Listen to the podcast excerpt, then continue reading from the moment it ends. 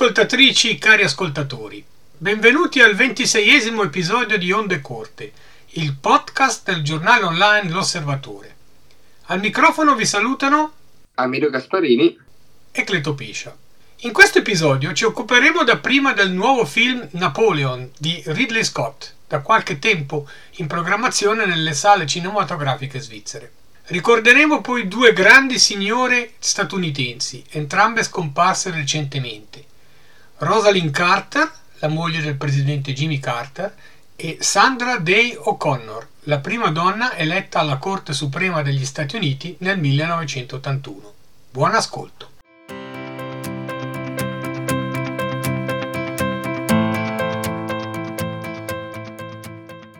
Amedeo, tu hai visto il film Napoleon di Ridley Scott che um, gira adesso nei nostri cinema, anzi gira in tutti i cinema del mondo. E, um, hai qualche cosa da dire? Eh, racconta un po' cosa, quali sono le tue impressioni.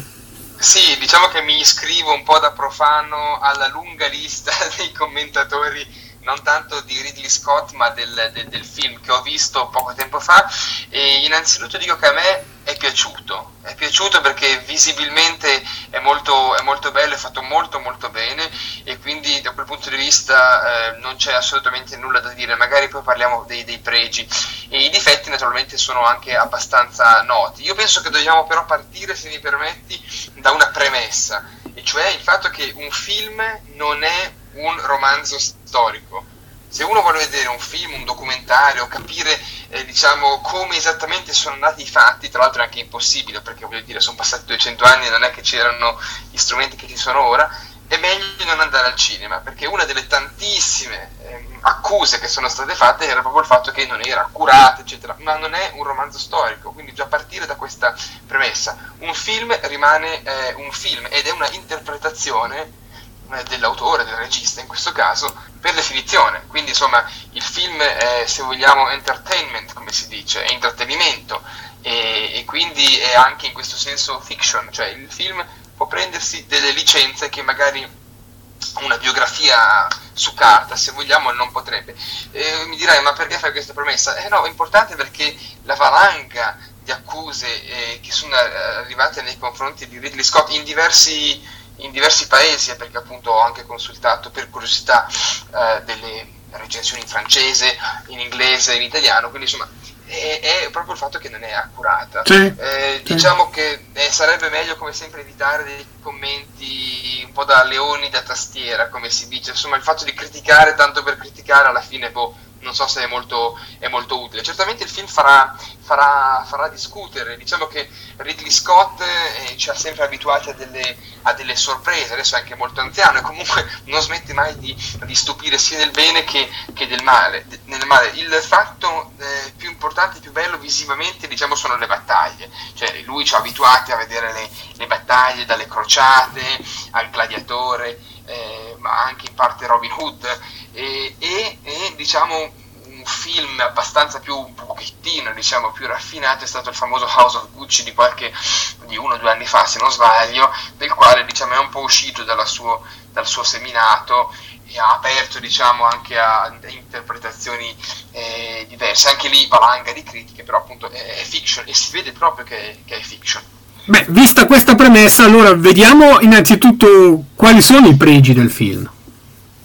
Allora, eh, iniziamo sì dalle, dalle, dalle, dalle, cose belle, l'ho già un po' anticipato. Visibilmente è un bel film, è un film curato, non raffinato perché non è un, un film tipo cinema d'autore o eccetera. Comunque Ridley Scott è, è, famoso, tutto quello che vogliamo, però appunto non è, è ricercato o, o, raffinato, se vogliamo in questo senso. Di film su Napoleone ce ne sono tantissimi, centinaia, non parliamo poi dei libri e delle biografie, eh, appunto proprio per l'estensione eh, storica e politica che il personaggio ha, ha avuto. Naturalmente tra i, tra, i, tra i pregi io scriverei certamente i bei costumi veramente dei bei costumi, ma naturalmente è un film su Napoleone, non è che potevano mettere la gente in eh, scarpe da tennis. Eh, certo. diciamo, che, diciamo che è un po' dato per scontato il costume che deve essere bello. Una buona, una buona, una buona regia e anche un, una buona, dire, atmosfera di suspense, no? Quindi insomma, sa, a chi non conosce la storia di Napoleone, diciamo che eh, vede tantissimi colpi, colpi, di scena, appunto delle battaglie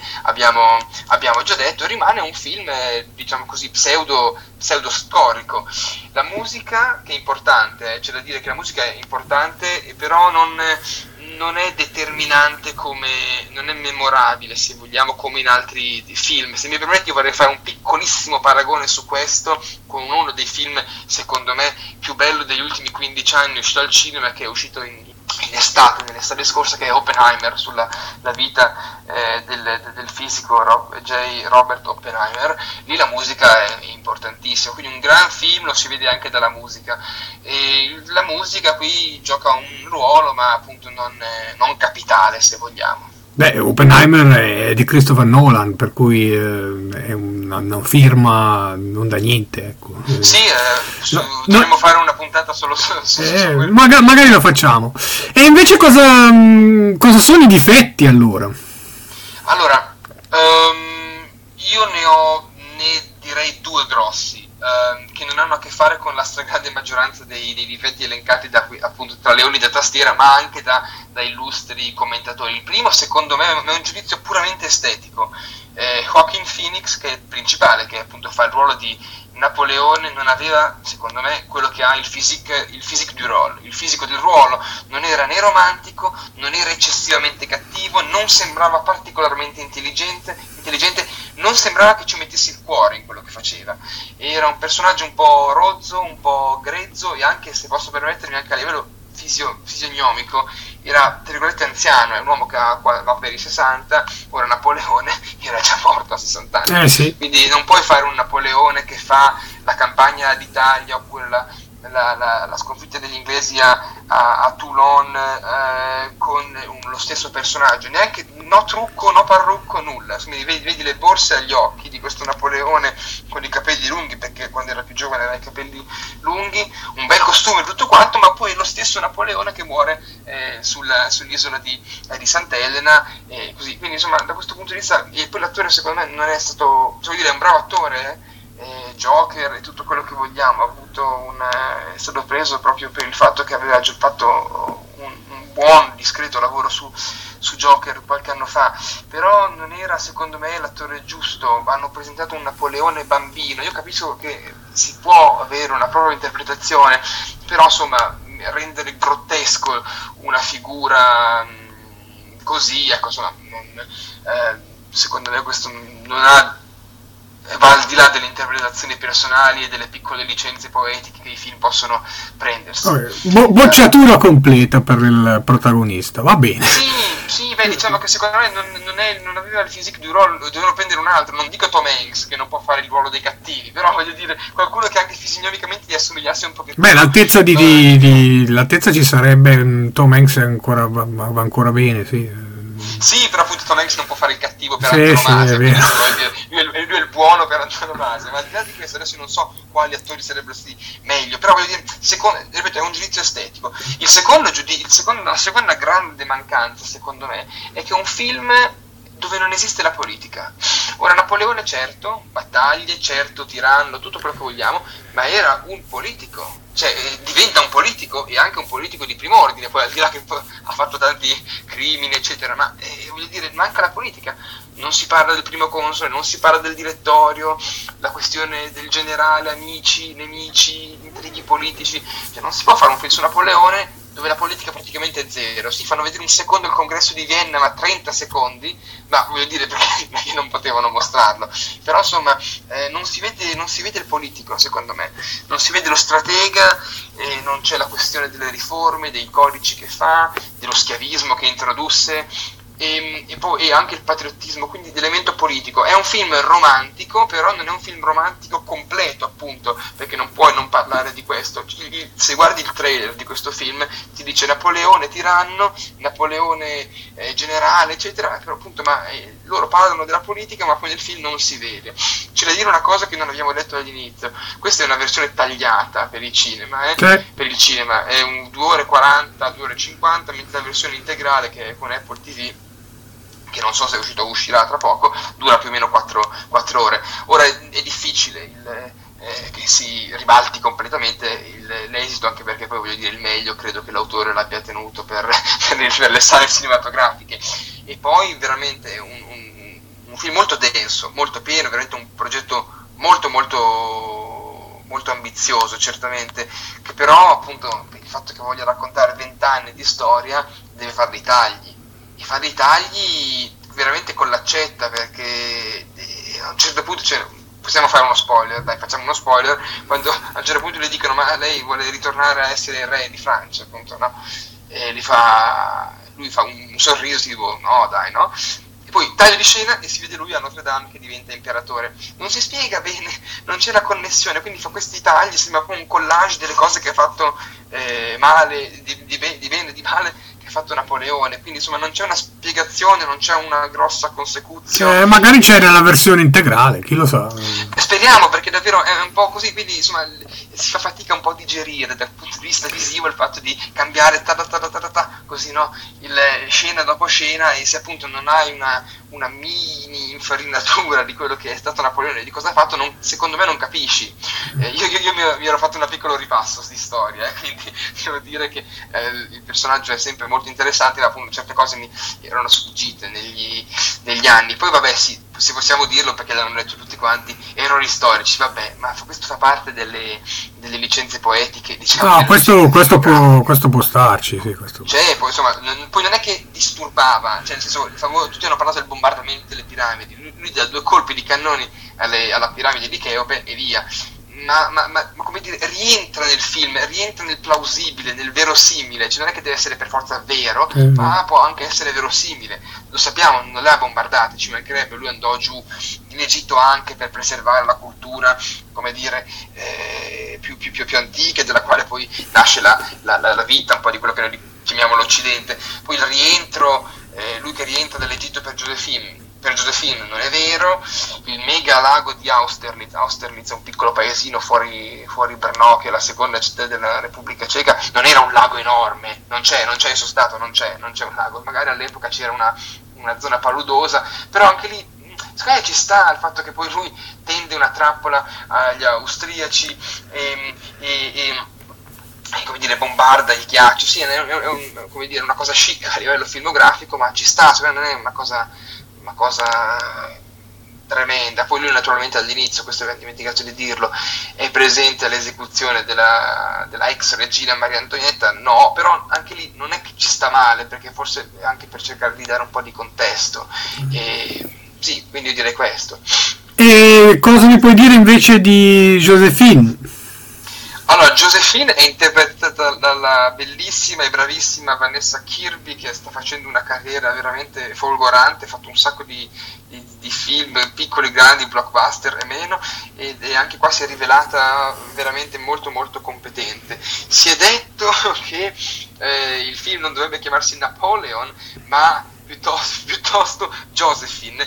Ora è vero, la presenza di Josephine è importante in questo film, però appunto rientra nel quello che dicevamo prima, cioè il fatto che è un po' un film eh, romantico, lei non si vede quando muore perché lei, lei, lei, lei, scompare, forse si è un po' come dire, si travisa un po' il suo ruolo quando si pensa che lui faceva tutto per lei e che non era animato da un'ambizione politica falsa, tutt'altro. Però questo Ridley Scott non è che lo dice, eh, si fa vedere questa intensa storia d'amore, che è comunque confermata dalle sue biografie, che io ne ho lette diverse, la, era veramente un, grandissimo, grandissimo amore e tantissime lettere si sono scambiati, quindi insomma diciamo, non è che potevi far vedere nel film che lui scriveva le lettere, tra l'altro mi sembra che si vede, però, beh, ehm, però insomma eh, era per far vedere che appunto c'era un grosso, un grosso, un grosso, un grosso legame, secondo me non era enorme la presenza, certo era una coprotagonista, sì. ehm, si poteva, sì diciamo, se mi permetti di tornare un attimo sulle questioni storiche, si poteva mh, mm, magari parlare un pochettino di Trafalgar, Nelson, e, e dei prussiani, si parla di Blücher ma proprio alla fine, Blücher che poi lo aiuta, aiuta, il, aiuta Wellington a, a, Waterloo, però sì, vabbè, insomma, e l'ultima cosa che poi non ho trovato, si potrebbe vedere, potrebbe essere una delle tante interpretazioni, ehm, questo è un film di propaganda inglese, non lo so, secondo me Napoleone non è stato trattato male eh, dal, dal, punto di vista scenico, dal punto di vista fil- del film per questioni politiche, perché l'ha fatto in inglese contro i francesi, no, no, no, no, non credo, secondo me i difetti principali li abbiamo elencati e non hanno a che fare con motivi politici. Ridley Scott ha detto ai suoi critici eh, fatevi una vita, no? non rompetevi le scatole in sostanza, però insomma da questo punto di vista secondo me ha anche, anche, anche ragione. Vorrei, mi fai veramente tornare un secondo su Oppenheimer, che secondo me era un, veramente un capolavoro eh, pazzesco anche perché insomma, e anche quello riprendeva la vita di un uomo che nel Novecento, se vogliamo, è stato anche più importante di Napoleone per noi, per il Novecento, dico, eh, nell'immediato. Ecco, era un film su Oppenheimer e riprendeva delle parti, passato, presente di, di Oppenheimer all'epoca, però eh, è anche quella frutto di un'interpretazione eh, però nessuno ha detto nulla su Oppenheimer, davvero, non ci sono critiche su Oppenheimer, sul, sul film di Oppenheimer, eppure l'operazione è abbastanza la stessa. Nolan è più raffinato di Ridley Scott, non, non, non mi pare, cioè non è che... Beh, beh, beh, beh, Christopher Nolan è comunque una, un regista più raffinato, fa delle scelte molto particolari. Di più, eh, però, voglio dire, io sto parlando del fatto della... Eh, proprio del, de, della storia, dici, del, della, del de, de, della questione di riprendiamo la vita di una persona e trasmettiamola lo, allo schermo. Oppenheimer è un film veramente bellissimo, supremo direi. Eh, ne parleremo, no? ne parleremo ne parleremo, però appunto non ci sono state delle critiche, laddove invece su Ridley Scott che comunque viene sempre criticato, che ci piaccia o no, io non sono un fan di Ridley Scott, mettiamolo, sottolineiamolo, però eh, appunto non sono state fatte delle, delle critiche, sono sicuro che anche Oppenheimer avrà avuto delle sue piccole incongruenze storiche, però fanno parte, come dicevo, della licenza poetica del, del film, a mio avviso. Bene. Comunque ehm, resta interessante eh, il giudizio complessivo per cui invitiamo tutti gli ascoltatori ad andare a vedere il film, comunque farsi una propria idea su questo blockbuster che comunque è inteso come tale da, da, da Ridley Scott e da, da Apple che l'ha finanziato in buona parte.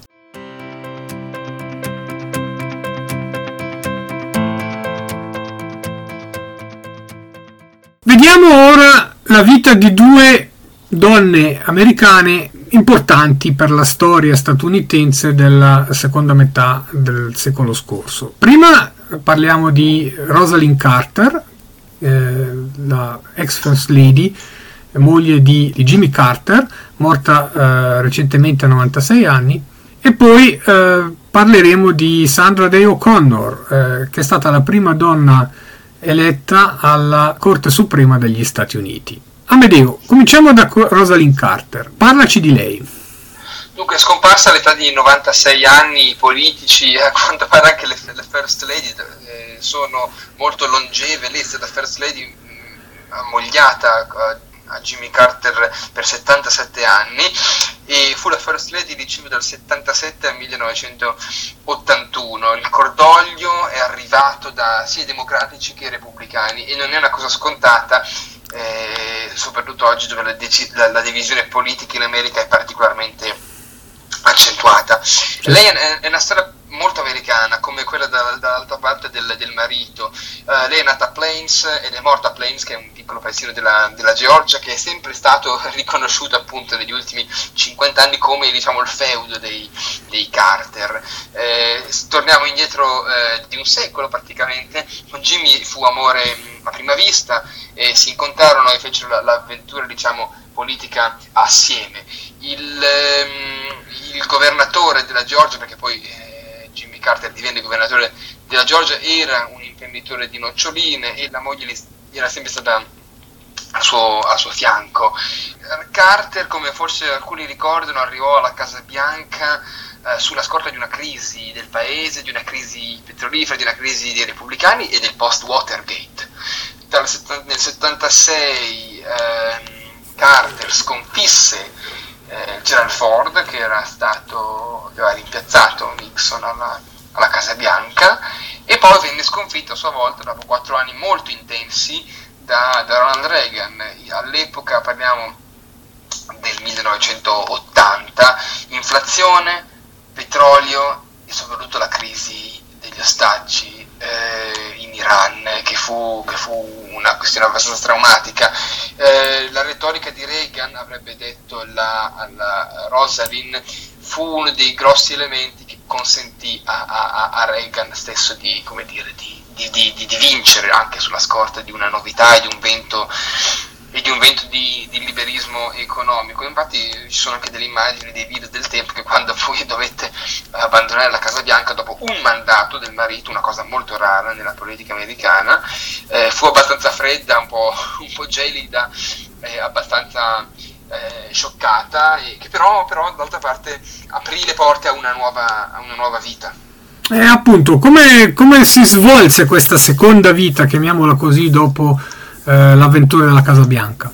dopo la Casa Bianca le, le First Ladies ehm, e anche i presidenti diciamo che diventano un po' dei, dei beniamini, dei benefattori e continuano a fare politica. C'è Tony Blair nel, nel, nel Regno Unito che si dà delle costosissime eh, consulenze, ma anche, anche, Bush dopo, sia padre che figlio, Clinton, eh, Obama oggi eh, Trump un po' la cosa sé, ma eh, all'epoca Carter decidette di aprire il famoso Carter Center per i diritti eh, umani. Lei in particolare si occupò eh, di, delle questioni della disabilità mentali, aveva già all'epoca della presidenza della Georgia fatto delle leggi, proposto, proposto delle leggi questo senso, che poi verranno adottate dal congresso, eh, si occupata di immunizzazione dei, dei, bambini, di cause umanitarie di, eh, di, tutti i tipi e poi di aiuto nei, nei confronti dei, dei, dei rifugiati, eh, specialmente in Africa, in America Latina e nell'Asia, nel sud-est eh, asiatico. Eh, la cosa che mi ha fatto, che mi, è, come dire, mi ha un po' mi ha fatto piacere, tra virgolette, di vedere, comunque sono quelle immagini rare che scandiscono anche la memoria delle, delle persone eh, e quando ai funerali si sono presentate tutte le first lady, le, le cinque first ladies eh, viventi, quindi Hillary Clinton, la Laura Bush, Michelle Obama, Melania e l'attuale eh, presidente eh, pres- la, la Jill, Jill, la moglie del presidente eh, Biden. Biden. Eh, si fa, si fa, hanno messo su la musica Imagine di, di John Lennon e una cosa molto commovente è il fatto che il presidente Carter, eh, 99 anni, al quale è stato diagnosticata diciamo, una, un tumore all'inizio di quest'anno e che adesso è in cure palliative, è arrivato in carrozzina praticamente disteso, sdraiato e ha fatto uno sforzo immane perché ha dovuto fare un lungo viaggio per arrivare in casa di, di riposo di cura e ha tornato dai suoi quattro figli, che tra l'altro sono anche anziani adesso questi figli, sono dei nonni, e, quindi dopo dieci mesi di cura lui è arrivato ed è stata proprio una, secondo me, ma anche secondo tutti gli osservatori, eh, una manifestazione proprio di, di, di, grandissimo amore. 77 anni assieme. Vorrei, vorrei, vorrei però dire un'altra cosa, eh, prima di congedarci su questo capitolo, che la... Eh, l'immagine di vedere queste first ladies assieme e fare, dire, dare l'ultimo saluto um, a un presidente che se ne va, eh, è un, tra l'altro si è già visto all'epoca di George Bush padre di John McCain, è qualcosa che a livello visivo dà una unità eh, della, della, Repubblica in un momento, come dicevo all'inizio, di profonda divisione, quindi forse ricominciare a come dire, eh, rafforzare il dialogo. Speriamo. Democ- Speriamo che... repubblicani potrebbero essere anche queste immagini di unità. Cioè, a, me, a me, ripeto, se posso dare un giudizio mediatico, mi hanno dato una. una eh, mi commuovono sempre queste immagini nel vedere appunto che si dà addio a un grande vecchio, diciamo pure una grande first lady del, del secolo scorso e che comunque eh, sia che di destra che di sinistra hanno rappresentato un, un, un, un paese, quindi forse si potrebbe ricominciare da lì.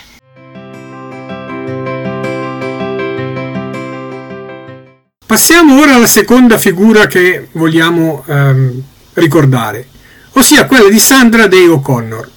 Di chi si tratta? Allora, l'attenzione sui media europei è stata purtroppo scarsissima, ma è ricordata essenzialmente dal grande pubblico per essere stata la, grande, la prima donna giudice eh, costituzionale negli Stati Uniti d'America. Eh, il presidente della Corte Suprema, John Roberts, l'ha definita una patriota o anche difensore feroce indipendente dello Stato di diritto, nonché sostenitrice dell'educazione civica. È una figura che ha accompagnato grosso modo più di una generazione di eh, americani attraverso la storia del, de, de, del paese, era una, una, giurista che era nata a El Paso eh, nel 1930, che si laureò a, a Stanford e, lav- e lavorò eh, in, in, Arizona eh, come, come, come, magistrato, però eh, diciamo che all'inizio della sua carriera era stata rigettata, se vogliamo, da diverse eh, da diversi studi e anche istituzioni pubbliche perché era donna, quindi una cosa che non stiamo parlando di 100 anni fa o di 200 anni fa, di pochi anni fa, e, e ebbe un grandissimo ruolo anche nel, così a livello, se vogliamo, visivo o anche di ruolo, nell'incrementare delle istanze ehm, di femmini, femministe. Femministe lo dico con un tono del tutto neutro, perché appunto non, non, c'era una ideologia all'epoca così calcata come, come oggi, e però senza dubbio si trattò di un grandissimo passo avanti eh, in un mondo che all'epoca era dominato assolutamente dagli uomini, soprattutto in politica e comunque in posizioni apicali. E la presentò il presidente Reagan. Sì, la presentò presidente Reagan a dispetto di tutte le accuse che si fanno eh, a Reagan e anche ai conservatori di essere appunto eh, reazionari, o a certi conservatori sarebbe il caso di, eh, di dire. Beh, diciamo allora, nessun... perché oggigiorno probabilmente i repubblicani non porterebbero più... No, no, no assolutamente, assolutamente no, magari poi ne parliamo di quello che hanno fatto per ricordarlo al nostro audience, ma oggi quasi nessuno fu contrario alla nomina di questa, eh, di questa giudice e quindi insomma, eh, ripeto, se vogliamo fare un po' di, di polemica si dice sempre no, che appunto a destra o certi conservatori sono reazionari, ma alla fine poi sono quelli che hanno portato la Thatcher e Reagan portò questa appunto insigne eh, eh, giudice. Al momento della, della, della, pensione, che lei naturalmente si, si dimise prima, eh, George Bush, figlio, eh, nominò invece il più conservatore che è ancora lì che si chiama Samuel Alito e in qualche modo diciamo che ci dà anche un po' la, la, la, l'idea di che orientamento prese la, la Corte eh, già, da, già, da, allora, dai primi anni 2000. In maniera abbastanza interessante il fatto che i giudici sono, della Corte sono sono a vita sì. teoricamente negli, negli, Stati Uniti e lei invece si, si, dimise quasi un ventennio, un ventennio fa. Era favorevole, c'è da dire, appunto una conservatrice favorevole all'aborto, c'è il famoso caso, il Planned Parenthood di eh, Chasey del 1992 e, e, la decisione che lei contribuì a prendere, appunto conservatrice, conservatrice ma a favore dell'aborto, fu ribaltata l'anno scorso dalla corte di ultraconservatrice di, di, di, di Trump. Ora, questo, questo piccolo, questa piccola questione appunto della, di una conservatrice a favore dell'aborto dice, la dice veramente molto lunga sul fatto che eh, le, occorrerebbe forse restare indipendenti da certi come dire, da certe posizioni che prendono i propri partiti o che comunque i dogmi ci, ci imporrebbero, sia a destra che, che, a sinistra. Appunto. Tra l'altro lo stesso Reagan era contro l'aborto, però appunto da governatore della California lo, lo legalizzò, quindi insomma andare a cercare di andare al di là di, eh, di certi meccanismi sarebbe anche il, eh, il, il caso. Um, vorrei dire una cosa, eh, se mi permetti, su un'altra giudice eh, emerita che è scomparsa di recente, ormai tre anni fa, era la, la Ruth Bader Ginsburg, era una, so che era una sorta di, di, di star, diciamo che ha, eh, che, che, è stata molto più ricordata anche in Europa da, dai, dai, dai, media, perché comunque era più anche, eh, dire, apprezzata, amata e più famosa, invece mi spiace che la, la Sandra Deo Condor sia spenta in un abbastanza in, in, in, in silenzio. Eh, come, la, come la, la, Rosalind Carter, anche lei soffriva di uno stato avanzato di, di demenza e però ricevette all'epoca per i suoi servizi al paese torniamo un po' se vogliamo a quel concetto di unità auspicato di cui parlavamo prima, ricevette appunto la, la medaglia presidenziale della libertà che è più, la più alta onorificenza negli Stati Uniti. Bene, grazie a Medeo per questa interessante ehm, annotazioni su queste due donne eh, statunitensi ehm, che in ruoli diversi hanno comunque dato un, un imprinting alla società eh, statunitense della seconda metà del secolo scorso.